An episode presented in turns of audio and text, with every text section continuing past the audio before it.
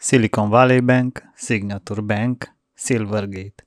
Toate aceste bănci s-au prăbușit în Statele Unite. Credit Suisse și Deutsche Bank, care sunt în dificultate în Europa. Iar în cele ce urmează, am să-mi dau și eu cu părerea. Mai întâi, aș vrea să mă laud pentru că am ajuns pragul de 100 de abonați. Deși nu este un număr impresionant, dar eu mă bucur că părerea mea contează pentru 100 de persoane și vă mulțumesc pe această cale.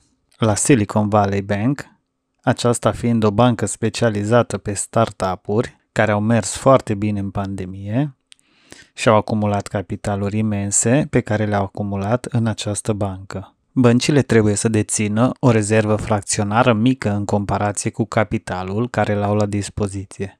Așa au decis să investească acești bani în titluri de stat și alte obligațiuni. Aceste obligațiuni sunt sensibile la variația ratei dobânzii ale băncilor centrale. Dacă eu vreau să vând un titlu de stat înainte de scadență și rata dobânzii este în creștere, prețul acestuia va fi mai mic și voi vinde în pierdere. Iar când deponenții și-au retras banii în masă și datorită platformelor de socializare s-a răspândit vestia repede, iar banca a intrat în incapacitate de plată.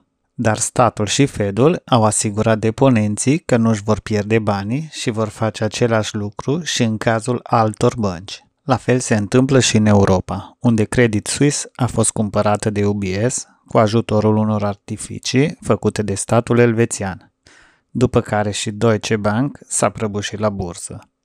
Aici a intervenit Olaf Scholz, care a dat asigurări că băncile europene sunt stabile și nu există niciun risc. Cu siguranță nu putea spune că sistemul bancar s-ar putea prăbuși.